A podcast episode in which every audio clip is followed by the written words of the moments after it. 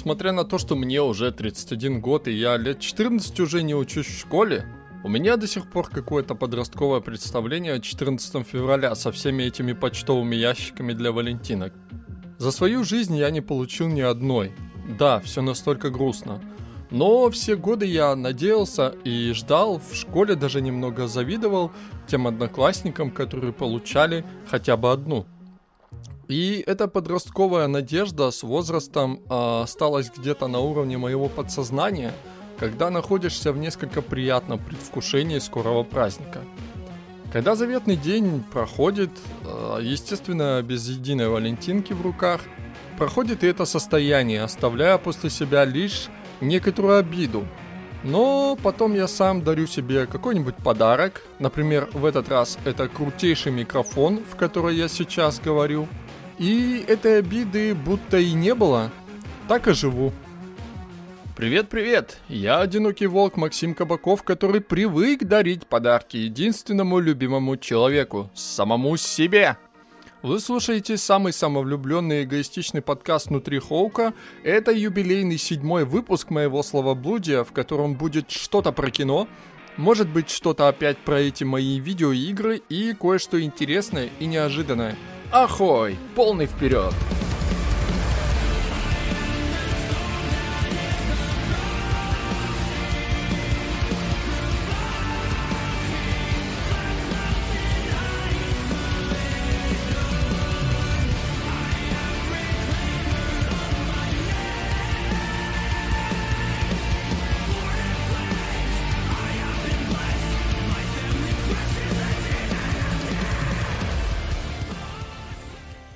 Я размотал эти сопли про 14 февраля по всему интро не просто так. Недавно я вновь посмотрел фильм «500 дней Саммер». Я настаиваю именно на таком названии, ведь 500 дней лета звучит как-то, ну, совсем глупо. Правда, этот фильм совсем не связан с Днем Святого Валентина, но об этом позже. И вот знаете, прошло так много лет, что я уже забыл, как сильно я люблю этот фильм – он хоть и оставил массу приятных впечатлений после этого повторного просмотра, но вызвал у меня мощные флешбеки о не самых приятных временах, когда я смотрел этот фильм буквально день за днем. Я был максимально синхронизирован с ним. Я видел себя героем ровно такой же истории, придерживался романтических идеалов, верил в такие высокие материи, как любовь и судьба. Тогда поверить в это было очень просто. Закончив институт в 2012 году, я хотел уйти с работы продавца дисков, на которой я тогда работал, но по некоторым причинам я все-таки остался. Спустя какое-то время я встретил девушку, с которой у меня начались отношения. Я был уверен, что это была судьба. Сегодня мне кажется, что лучше бы я уволился тогда, потому что финал этих отношений даже спустя 8 лет иногда беспокоит меня и вызывает приступы рефлексии. Конечно же, после такого я перестал верить в судьбу. С возрастом 500 дней Саммер воспринимается и раскрывается с новой стороны. Раньше девушка Саммер, героиня актрисы Зоуи де Шанель, казалась мне очевидной злодейкой, взбалмошной девицей, которая неожиданно переобулась.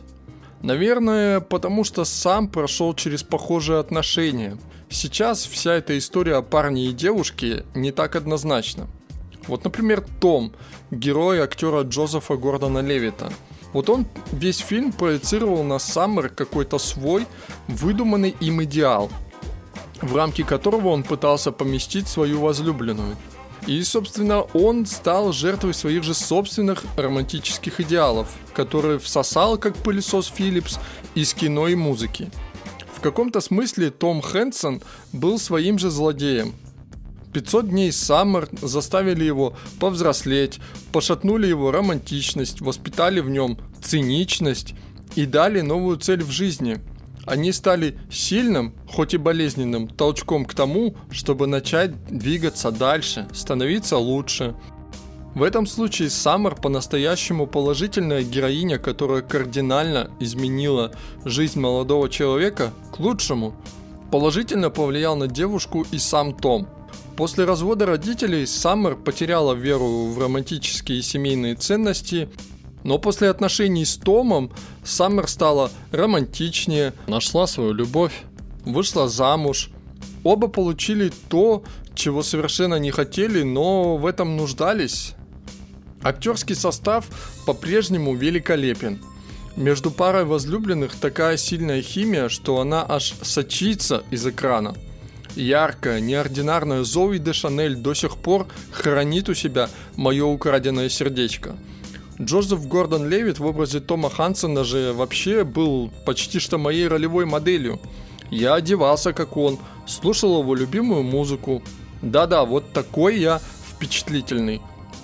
Еще фильм очень культурно обогащенный, особенно по части музыки. Саундтрек подобран фантастический. Открывает фильм потрясающая Регина Спектр, которая отметилась двумя песнями. Милой в самом начале и несколько душераздирающей в его конце. Великие манчестерские рокеры The Smiths, которые стали одним из самых любимых моих коллективов. А песня «Вагабонд» группы Wolf Mother, она один из главных мотивирующих хитов всех времен для меня с тех пор – Правда, на меня его мотивирующая магия совсем не действует. Ха.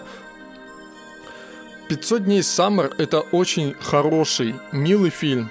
Жизненный и по-своему удивительный тем, что смог по-настоящему, по-новому раскрыться лишь тогда, когда я сам стал старше. По инерции, после фильма «500 дней Саммер» открылась другая шкатулка Пандоры с еще одним очень личным фильмом, который вместе с приятными впечатлениями оставляет после себя бурю рефлексии. Интро про грустный опыт с 14 февраля – это к нему. Ведь фильм «Вечное сияние чистого разума» происходит как раз в День Святого Валентина. Сценарист Чарли Кауфман рассказывал, что фильм появился из одной его идеи. Дескать, представьте, что в один прекрасный день вы получаете письмо, в котором вам сообщают, что кто-то стер о вас все свои воспоминания. Так в голове автора родилась драматичная, трогательная и немного комичная история о Джоэле и Клементине, паре влюбленных, которые решили стереть воспоминания друг о друге. Их отношения – это настоящий фейерверк – из ярких событий, которые со временем начинают портиться и отравлять возлюбленных. После очередной крепкой ссоры Клементина уходит от Джоэла и, чтобы пережить тяжелый разрыв, стирает все воспоминания о нем в компании Лакуна. Когда Джоэл вновь встречает свою возлюбленную, она совсем не узнает его. Тогда друзья показывают ему заветное уведомление о том, что Клементина Кручинский – избавилась от воспоминаний о Джоэле. В отместку Джоэл решается на отчаянный поступок – ответить ей тем же. Это в чем-то уникальный фильм, с нелинейным повествованием и несколькими сюжетными линиями. Главное среди них – воспоминания Джоэла, которые он вновь переживает в момент их удаления, от конца к самому началу. Кажется, что все даже заканчивается каким-то грустным символизмом, когда последние воспоминания о Клементине прощально проносятся перед глазами, Джоэл, рассказывая о ней друзьям, декламирует это фразой «просто девушка». При этом главная сюжетная линия тесно связана с второстепенными. Например, один из перверсивных техников компании Лакуна влюбляется в Клементину, когда они стирали воспоминания у нее, и этот молодой человек весьма хитрожопым способом пытается завязать с ней отношения. Вся история в конечном счете приводит к несколько неожиданной развязке с претензией на откровение, что даже наука бессильна против настоящей любви. Заглавная песня из фильма в исполнении Бека «Everybody's Gotta Learn Sometimes» буквальный перевод «Каждый когда-нибудь научится» то ли сочувствует героям, которые ничему не научились, то ли дает маленькую надежду на то, что герои больше не совершат прежних ошибок и научатся горьким опытом. Первое, что может броситься вам в глаза при просмотре этого фильма, это удивительный Джим Керри, который совершенно неузнаваем в этой роли. Он какой-то вот депрессивный, неуверенный и блеклый человек, для которого отношения – это спасение от тоски, рутины, депрессии. В отношениях он становится счастливым, жизнерадостным человеком – в Джоэле мне представлялось мое собственное отражение очень долгое время, потому что по натуре кажется, что я вот именно такой же человек. Кейт Уинслет, э, которая играет Клементину, она его полная противоположность. Она яркая, бойкая, жизнерадостная. Клементина характеризует себя как измученную девушку, ищущую умиротворение – для нее отношения в какой-то момент стали ловушкой, из которых она поспешила сбежать. Между актерами вот какая-то невероятная химия. Они органично смотрятся в любые моменты своих отношений, хорошие или плохие. Из-за личных ощущений этой химии между двумя актерами забавно звучит критика, что эта химия якобы отсутствует – Актеры, дескать, играют несоответствующие им роли, и их нужно поменять местами. Ну точно. Я впервые посмотрел фильм в 2012 или 2013 году. Можно догадаться, что в плане отношений это были самые непростые два года, когда счастье резко сменилось уничтожающими, противоположными чувствами. Первое время я пересматривал фильм буквально каждый день, я включал его даже на работе с субтитрами, и я мог... Он прокручивался у меня в голове неоднократно. Мне даже не нужно было включать звук, чтобы прочувствовать, какая музыка играет, какую фразу говорят персонажи. То есть он очень под сильными впечатлениями меня тогда оставил. Он возымел буквально какую-то страшную силу надо мной. Но в конце концов я им преисполнился, и выключил его из своей жизни на годы. Но подобные фильмы, получившие сильный душевный отклик, нельзя так просто выключить в своей голове. Что 500 дней Summer, что Вечное сияние чистого разума заняли очень особенное место в моем внутреннем мире. Какие-то сцены до сих пор прокручиваются в голове по контексту, проецируются на события из жизни – Каждый из этих фильмов требует определенное, я бы сказал меланхолично, разбитое настроение. Но в конце они обязательно настроят тебя на положительный лад.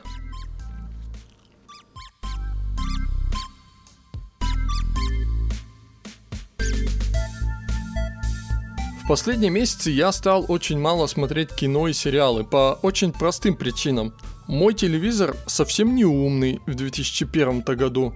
Игровые консоли у меня подключены к монитору, за которым я провожу основную массу времени. Весь сетап за монитором у меня уже устроен, и таскать ящик Series X от монитора к телевизору, согласитесь, не очень удобно.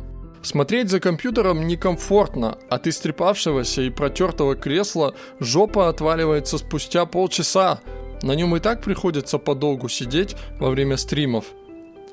Я долго присматривался к умным коробочкам с Android TV, но исходя из отзывов очень долго не мог сделать выбор. Под удар критики попадает едва ли не каждая медиаприставка, которая есть на рынке. Но недавно мне все это надоело, и так в моем доме появилась умная коробочка Mi Box S от Xiaomi – Забавно, что в начале 2019 я хотел купить себе такое устройство, ровно по тем же причинам, по которым приставка потребовалась мне сейчас. Но вместо нее я тогда купил себе Xbox. Ха-ха. Буквально с ничего. Первым я решил посмотреть сериал «Чужак». Экранизация романа Стивена Кинга от HBO.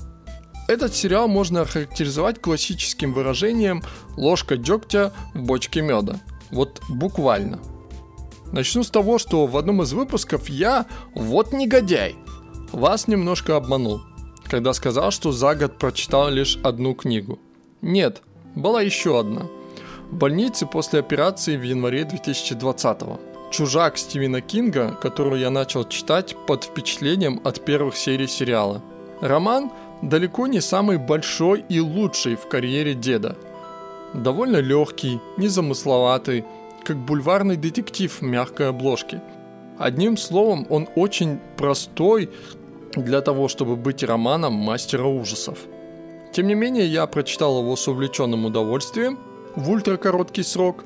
В больнице мне тогда довелось посмотреть одну или две серии, но уже дома я продолжил его смотреть, пока не споткнулся об третью или четвертую серию, словив приступ критического отторжения – когда в сериале появилась лже Холли Гибни. Стивен Кинг любит объединять свои романы в одну общую вселенную.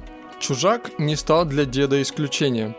Для Холли Гибни роль в «Чужаке» была как камео. Кинг объединил роман «Чужак» с трилогией «Мистер Мерседес» про пожилого детектива Билла Ходжеса, и Холли Гибни в этой трилогии была его напарницей – она обыкновенная женщина 45 лет с некоторым багажом расстройств. ОКР, синестезия, нарушение обработки сенсорной информации и что-то близкое к аутизму. Никаких сверхспособностей. Холли Гибни из сериала и есть та самая ложка дегтя. Здесь она едва ли не сверхчеловек.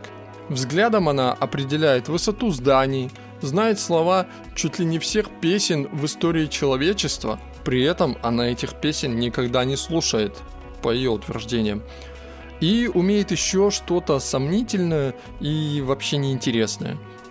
Главное, что с книжной героиней у нее почти ничего общего.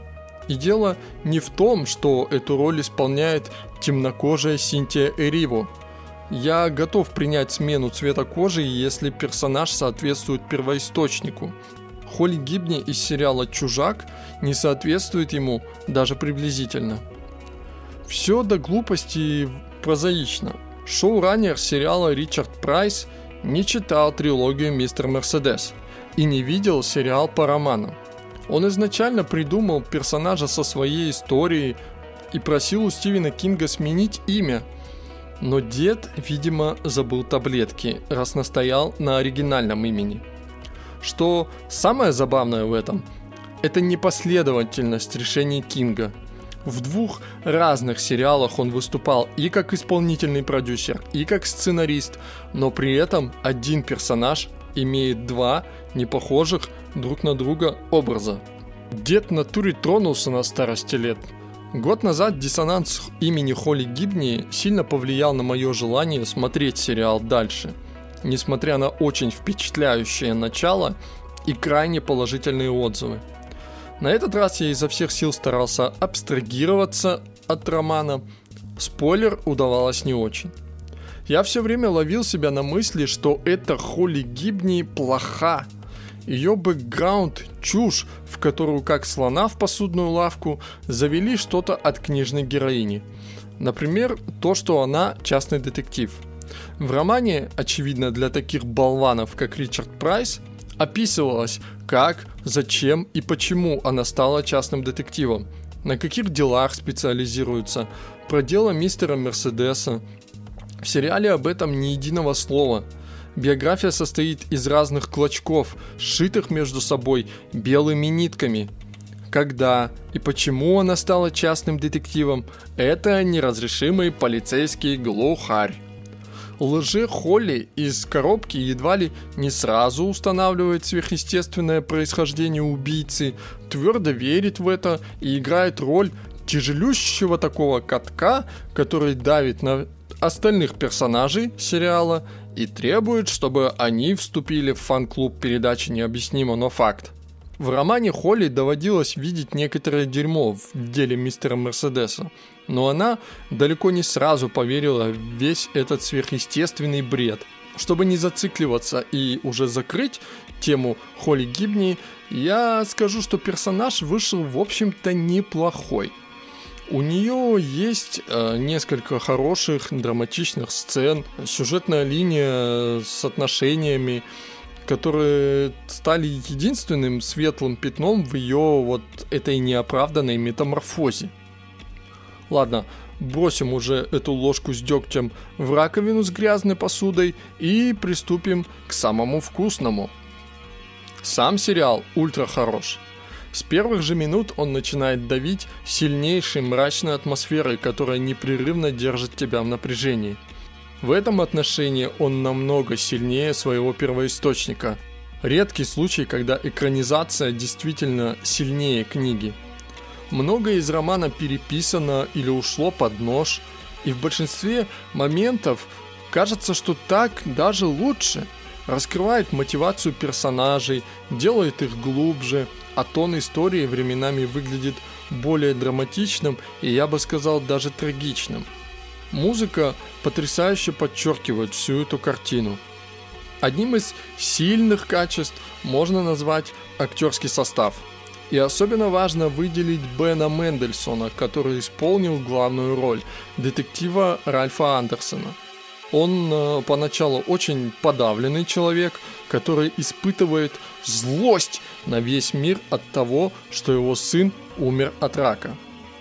За годы службы в полиции, кажется, Ральф разучился чему-то удивляться, однако новое и весьма запутанное убийство – заставит его пересмотреть свое представление о мире. И в сериале вот весь этот процесс, внутренняя борьба между логикой и здравым смыслом и очевидными фактами, от отрицания к принятию, вот, вот он показан ну просто эталонно. Не без заслуги актера, который исполнил свою роль ну просто охуенно. Над ключевыми персонажами тоже хорошо поработали, улучшив их бэкграунд, который лучше раскрывает их главные качества. Но вот с главной звездой шоу, чужаком, вышло не так однозначно. Гнусная тварь местами очень пугает, нагнетает, вызывает омерзение. Однако авторы не решились или отказались показывать его истинную природу из романа – Конец монстра в сериале сделан не так уж плохо, но совсем не страшно, как хотелось бы. Кажется, что демонстрация его истинной сущности была бы мощным зарядом жути, который, казалось бы, в сериале и так достаточно, но хочется еще. Это же Стивен, мать вашу, Кинг. Монстр из необъяснимого нихуя, который питается горем и несчастьем людей и делает с детьми всякие жуткие непотребства – может быть и должен быть страшнее. Еще мне очень не хватало отношений Ральфа и Холли Гибни из романа. В шоу детектив все время настроен к ней скептически и держится всегда несколько так отстраненно. В романе э, Ральф едва ли не влюбился в свою напарницу. Между ними возникла явная платоническая любовь, несмотря на то, что у Ральфа есть жена и сын – Сын, кстати, а, в романе был живеханик. Ральф и Холли вместе учились верить вот в это сверхъестественное нечто. Не было такого, чтобы Холли пучила на детектива свои большие глаза со словами «Слышь, ты заебал! Давай уже верь, а! А то как уебу, сука!» За дословность цитатой не отвечаю. Эти отношения, наверное, главная причина неприязни к героине шоу – это не та Холли. В целом, сериал, несомненно, очень хороший. Если желаете посмотреть атмосферный, мрачный детектив, то определенно рекомендую обратить внимание. Один сезон, 10 часовых эпизодов смотрится как хороший продолжительный фильм с однозначным концом.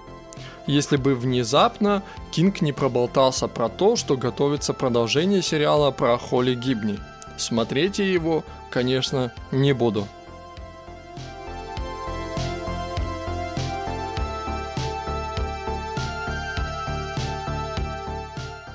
Последние 4 года я был пользователем китайских смартфонов. Почти что из тех самых старых мемов про владельцев Xiaomi.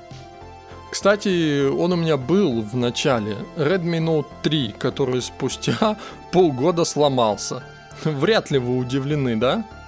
Но поломка не была смертельной, у телефона попросту отвалилась вибрация – я проходил с ним еще примерно полгода, и за неделю до истечения гарантии я обратился в магазин с претензией. Мне в каком-то смысле очень повезло. Как мне потом сказали, телефону было плохо не только по части вибрации, но и кое с чем еще. Но с чем, так и не сказали. Мне поменяли устройство на новую модель, при этом бонусом достались чехол и фитнес-браслет. Но я телефон довольно оперативно продал и купил себе Huawei Nova 2i. Переход Xiaomi на Huawei тогда мне очень понравился. У нового телефона был очень неплохой дизайн, а местная версия андроида была приятна глазу после несколько кривоватой, некрасивой версии от Xiaomi. Представьте себе мое неприятное удивление, когда спустя несколько месяцев поломка повторилась и на этом смартфоне. Вот я натурально я ничего не понимал. Я довольно бережен с обоими телефонами, ни разу их не ронял. Ровно та же поломка на телефоне другой марки была, блядь, чертовским совпадением, в которое я, ну, отказывался верить. Я отдал телефон в гарантийный ремонт, мне его восстановили. Ура! Но радость была недолгой, Меньше чем через неделю вибрация снова покинула мой телефон. Мне тогда кто-то сказал, что если одна и та же неисправность повторяется в короткий срок, то за него можно вернуть деньги. Так все и было. На этот раз я решил вернуть себе деньги, потому что уже выбрал себе новую жертву. У МТС была охуенная акция, когда за покупки тех или иных устройств они возвращали жирный кэшбэк реальными деньгами. Так я купил свеженький Honor 10, который тогда еще считался, если не флагманом, то где-то около него. МТС вернул за его покупку аж 7,5 тысяч рублей. И того совершенно новый клевый телефон обошелся мне в 23 тысячи. Очень вкусно, я считаю. Немного жаль, что МТС спустя какое-то время прикрыл эту лавочку. Они переселили кэшбэк в отдельную систему, а реальные деньги вывести стало нельзя. Кэшбэк годился только для оплаты услуг связи и на скидки в магазине. На этом его возможности были все. Honor 10 был ощутимым скачком вперед – После среднебюджетного телефона за 15 тысяч это был по-настоящему классный смартфон. Потрясающие камеры с искусственным интеллектом, железо, оптимизация, приятный дизайн, охуенный градиентный синий цвет. Телефон понравился мне так сильно, что я со временем затащил в свой клуб ближайших членов своей семьи. Телефон долгое время меня во всем устраивал – он работает до сих пор. Каюсь, временами я все же посматривал налево. Пускал слюни то на новые Хоноры, то на новые Самсунги, то, прости господи, на айфоны. Но я всегда оставался верен своей десятке. В какой-то момент я для себя принял решение, что следующий новый опыт со смартфонами должен быть со смартфоном топ уровня, самой последней модели. Недавно я стал чувствовать, что моя великолепная десятка, все такая же чудесная, небитая, бодрая, мне надоела. Последние 2-3 месяца я активно присматривался к новым устройствам, в основном к айфонам. Наверное, больше из-за хайпа, радиоволны которого излучают буквально все носители айфонов, к которым присоединялись все больше моих друзей и знакомых – Намотав десяток кругов вокруг да около, я настроился на 11 iPhone. Да, это не совсем подходит под определение самая последняя модель, но 12 расстроил меня острыми гранями и доступным цветовым рядом. У меня вот, знаете, патологическая неприязнь к устройствам обычных цветов. Черным, серым, белым. Остальные цвета у 12 мне не понравились. Одиннадцатый же есть в охуенном светло-пурпурном цвете. Именно на таком телефоне я и остановил свой выбор сначала. Но я, как ни странно, совершенно не платежеспособен, чтобы отдавать за телефон разом 60-70 тысяч. Скажу больше, мне придется выложить свою зарплату за два месяца, чтобы позволить себе такую серьезную покупку. К счастью, для таких, как я, придумали рассрочки. К сожалению, с ними все не так просто. Я всегда считал, что iPhone это что-то, для чего я недостаточно богат. А рассрочка на айфоны это вот что-то, для чего я недостаточно отчаянный. Ну или отбитый там, я не знаю. Вся штука в том, что едва ли не каждый магазин имеет охуевшие условия для рассрочки на технику Apple. Собрать сет аксессуаров или услуг на какую-нибудь там сумму. Одни демократично просят 5% от стоимости телефона, другие делают больно иначе – фиксированной суммой. Максимально ебанутое предложение действует для 12 айфона. На 19, сука, тысяч рублей – ты должен купить аксессуаров и услуг, чтобы оформить рассрочку на 36 месяцев. Да, они сумасшедшие. Скорее всего, Apple попросту запрещает ритейлерам делать большие скидки на свои устройства. Скорее всего, Apple запрещает делать большие скидки именно связному, ведь как минимум в Эльдорадо достаточно аксессуаров и услуг на 5% от стоимости устройства, чтобы оформить рассрочку на 24 месяца. После таких сумасшедших заявок я уже как-то вот смирился, что не видать мне новый телефон, как много зрителей на Твиче, много донатов или много прослушиваний подкаста. Если что, это байт. Тогда мой друг обратил мое внимание на очень приятные условия на новой модели Samsung Galaxy S21. Главное, это мощный трейдин, дающий минимальную обязательную скидку в 17 тысяч, если ты сдаешь старый телефон. Если телефон в хорошем состоянии, к этим 17 тысячам ты получаешь какую-то прибавку. Другая приятная штука да, аксессуары на Samsung тоже просят купить, если хочешь взять рассрочку на много месяцев. Но рассрочка на 18 месяцев свободна от таких блядских обязательств. Я торжественно вручил свой Honor 10 своей маме, а в жертву принес ее битый Huawei, который оценили в невероятные 100 рублей.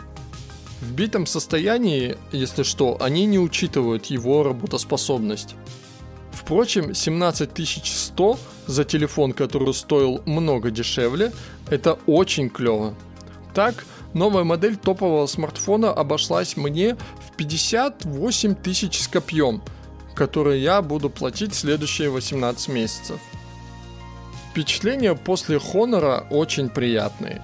Я испытал примерно то же самое, что и три года назад, перейдя с бюджетника на топовую дудку. Эти впечатления усиливаются многократно от того, что китайский Android теперь это как Android, если не курильщика, то хотя бы не совсем здорового человека – тогда как Android у Samsung очень здорового. Попробуй после этого поверь в мемную фразу «топ за свои деньги», которую обычно применяют к китайским смартфонам. Мне, на первый взгляд, не понравился дизайн нового смартфона от Samsung, но потрогав его в руках и попользовавшись, я влюбился в этот аппарат. Цвет, как всегда, был выбран нестандартный, пурпурный, Samsung даже здесь удовлетворили мою хотелку.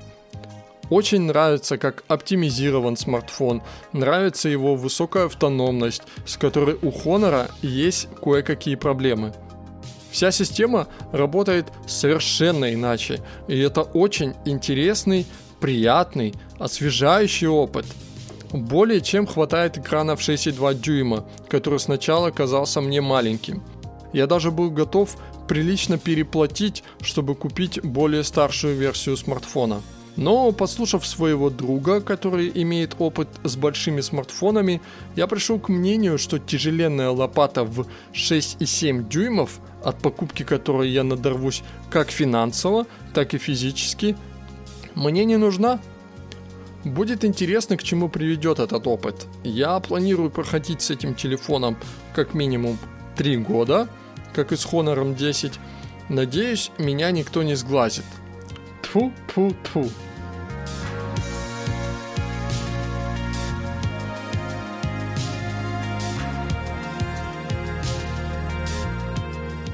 Недавно, целую неделю на стримах, я играл в Кэтрин от одной из моих любимых японских студий Atlus. Очень удивительная игра, в которой есть типичное японское очарование на грани с кринжем.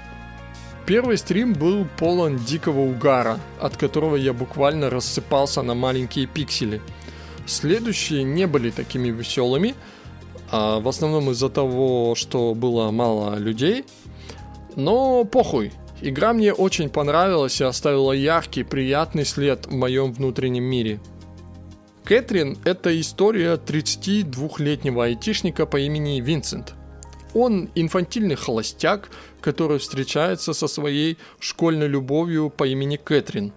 Барышня начинает разными средствами намекать молодому человеку, что пора бы уже остепениться, сыграть свадьбу, а на горизонте начинает маячить отцовство. Похоже, что беспечные времена кончены – свободное от работы время Винсент тусит в баре со школьными друзьями.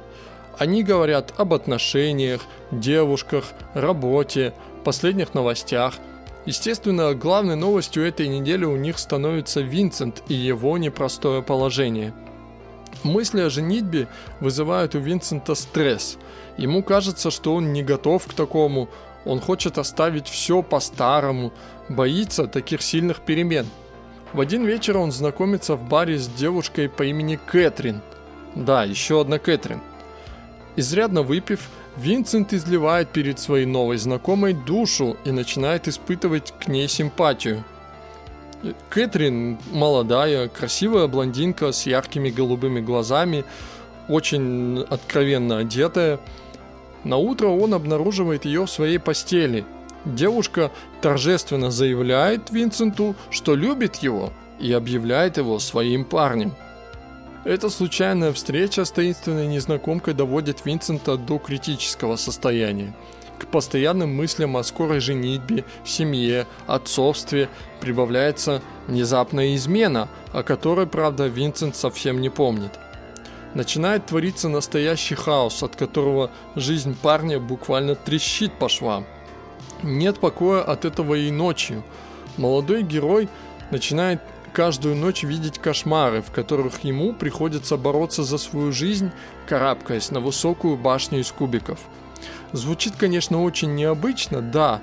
Эта часть игры представляет из себя серию загадок, в которых необходимо двигать кубики, по которым необходимо карабкаться к выходу с уровня. При этом уровни башни рушатся прямо под тобой – то, что на словах звучит достаточно м- нелепо и, может быть, необычно, на деле порой оказывается совсем непростым занятием. По мере развития истории башни становятся изощреннее, сложнее, а времени на придумывание маршрута меньше. Буквально несколько секунд на то, чтобы сделать следующий шаг. Временами у меня натуральным образом мозг вставал – и это при том, что разработчики заботливо подсказывают массу разных техник, тактик, с помощью которых можно решить ту или иную задачку. Моя же проблема была в том, что я плохо их запоминал, если вообще запоминал. Оттого действовал скорее интуитивно, инстинктивно, по ситуации. Когда удавалось найти выход из тяжелейшей ситуации, я буквально кричал дельфином от восторга. Это отлично работает на погружение – Добираясь до очередного выхода, особенно на уровне с боссом, испытываешь натуральное облегчение, будто ты сам выбрался из кошмара.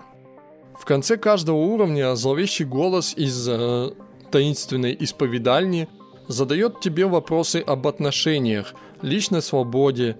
От ответов зависит своего рода карма героя, от которой будет зависеть в свою очередь финал игры – Винсент э, далеко не единственный узник этих кошмаров.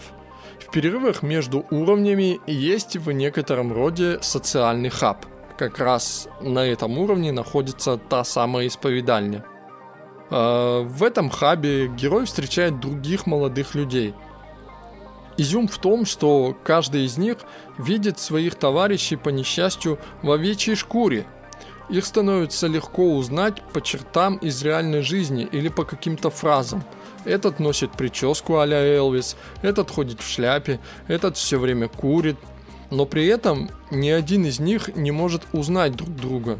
И каждый из них ничего не помнит на утро после этих кошмаров. При этом у каждого персонажа очень непростой бэкграунд со своими загонами на тему отношений с женщинами, близкими, друзьями. Постоянно поддерживая с ними беседу, можно их воодушевить продолжать подъем, наладить отношения с кем-то или взглянуть в лицо собственным страхом. Растерянный и запутавшийся в реальной жизни Винсент в такие моменты становится настоящим лидером, который вдохновляет и поддерживает других. Несмотря на не самое большое число реплик, все эти персонажи, они успевают раскрыться, ты чувствуешь к ним легкую привязанность, от чего становится несколько грустно узнавать об их смерти. На этой минорной ноте я подвожу вас к самому главному – посиделкам в баре заблудшая овца. Символичненько, да? Овечья шкура, заблудшая овца, легкая сигаретная дымка, за столом верные друзья. Кругом разные и интересные посетители. Из музыкального автомата звучит очень приятная, расслабляющая музыка. Бар – это настоящий уголок спокойствия для нашего героя. Такую мирную картину разбавляют жуткие новости из телевизора – о серии загадочных смертей молодых людей. Люди шепчутся, что все это проклятие местной ведьмы, которая наказывает мужчин за их измены. Становится нетрудно догадаться, что эти смерти тесно связаны с ночными кошмарами, в которых проводят ночь Винсент и остальные – во время этих посиделок с друзьями и посетителями можно пообщаться, поиграть в игровой автомат, сходить в туалет, чтобы попялиться на нюдосы. Во время посиделок Винсенту пишут смс его зазнобы, отношения с которыми зависят от ответов. От этих ответов зависит, собственно, и карма главного героя, о которой я уже говорил. Угар первого стрима, кстати говоря, был связан с максимально всратыми, в некотором роде хамскими ответами, которые оттолкнут любую, даже самую неизощренную особу. Было в этом что-то такое, знаете ли, жизненное. Общение и переписка с девушками для меня – это как загадки с кубиками из этой игры. Не успел что-то сказать или сказал что-то не то – проиграл – в моем случае сказать что-то не то было слишком частой опцией в диалогах. При этом атлусы не были бы сами собой, если бы в такой непростой истории об отношениях, изменах и личной свободе не столкнули бы обыкновенного человека с силами высшего порядка. Мистическая природа событий раскрывает историю под новым углом, а личной свободе нет внезапно навалившихся обязательств о свободе от контроля над собой, о борьбе за право самому распоряжаться собственной жизнью. Не быть овцой, а? которая управляется незримым пастухом. И только от принятых решений зависит, каким станет Винсент в финале этой истории. Концовок здесь достаточно и на любой вкус. Все зависит только от личных взглядов и предпочтений.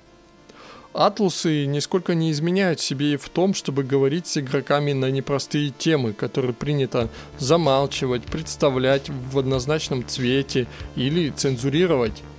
И даже если тема неверности вам далека, то вся история так или иначе затрагивает, она проецируется на себя и заставляет задуматься о инфантилизме, страхе перед будущим и переменами в жизни, личных границах в общении с возлюбленными и многом другом.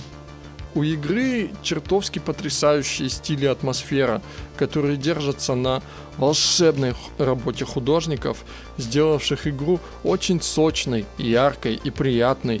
Великолепной музыки авторства Сёдзи Мигуро, который эталонно управляет общим настроением. Где нужно, он задавит напряжением, поддержит в тонусе или даст как следует расслабиться – Приятно видеть среди разработчиков имена талантов, которые выпустили в свет большое число игр студии Atlus, в том числе и мою любимую серию Persona. К слову, в игре настолько сильный вайб персоны, что я бы ничуть не удивился, если бы Кэтрин была частью сложной метавселенной Атлусов. Как и всякая японская игра, Кэтрин может казаться несколько наивной, кринжовой и незамысловатой – Но сила ее очарования необъятна, она непреодолима, а истинное величие кроется в разных мелочах, которые делают эту игру очень особенной.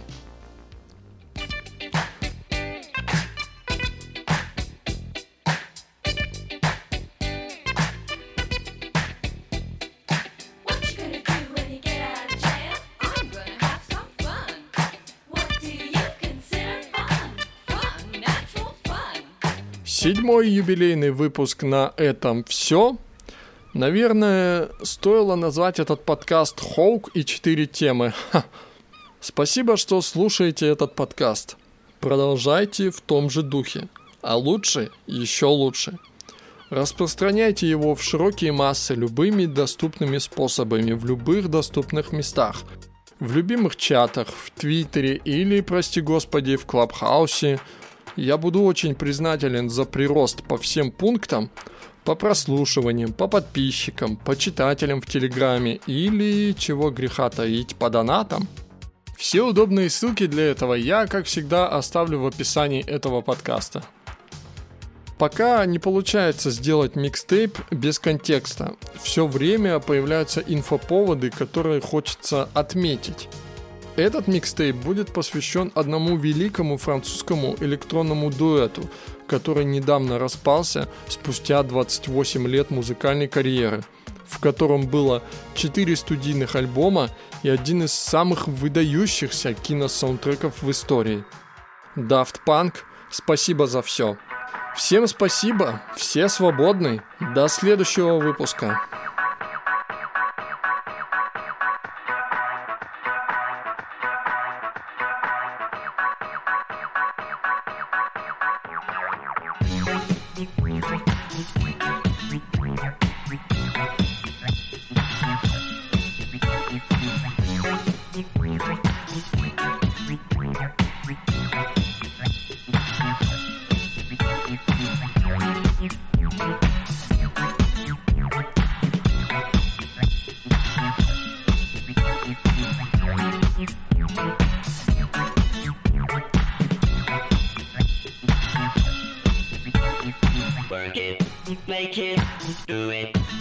Us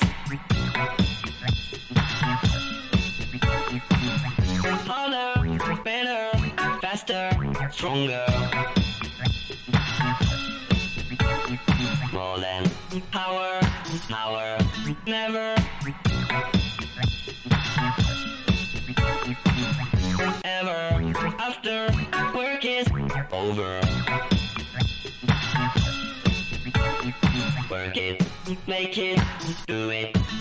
Us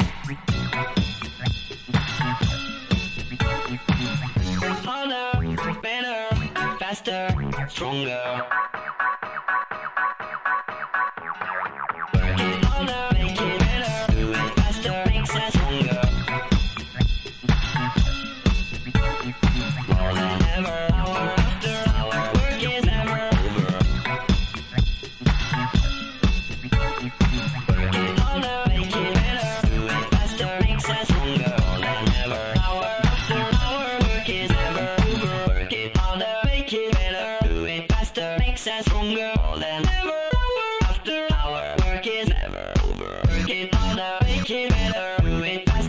princess, homegirl, and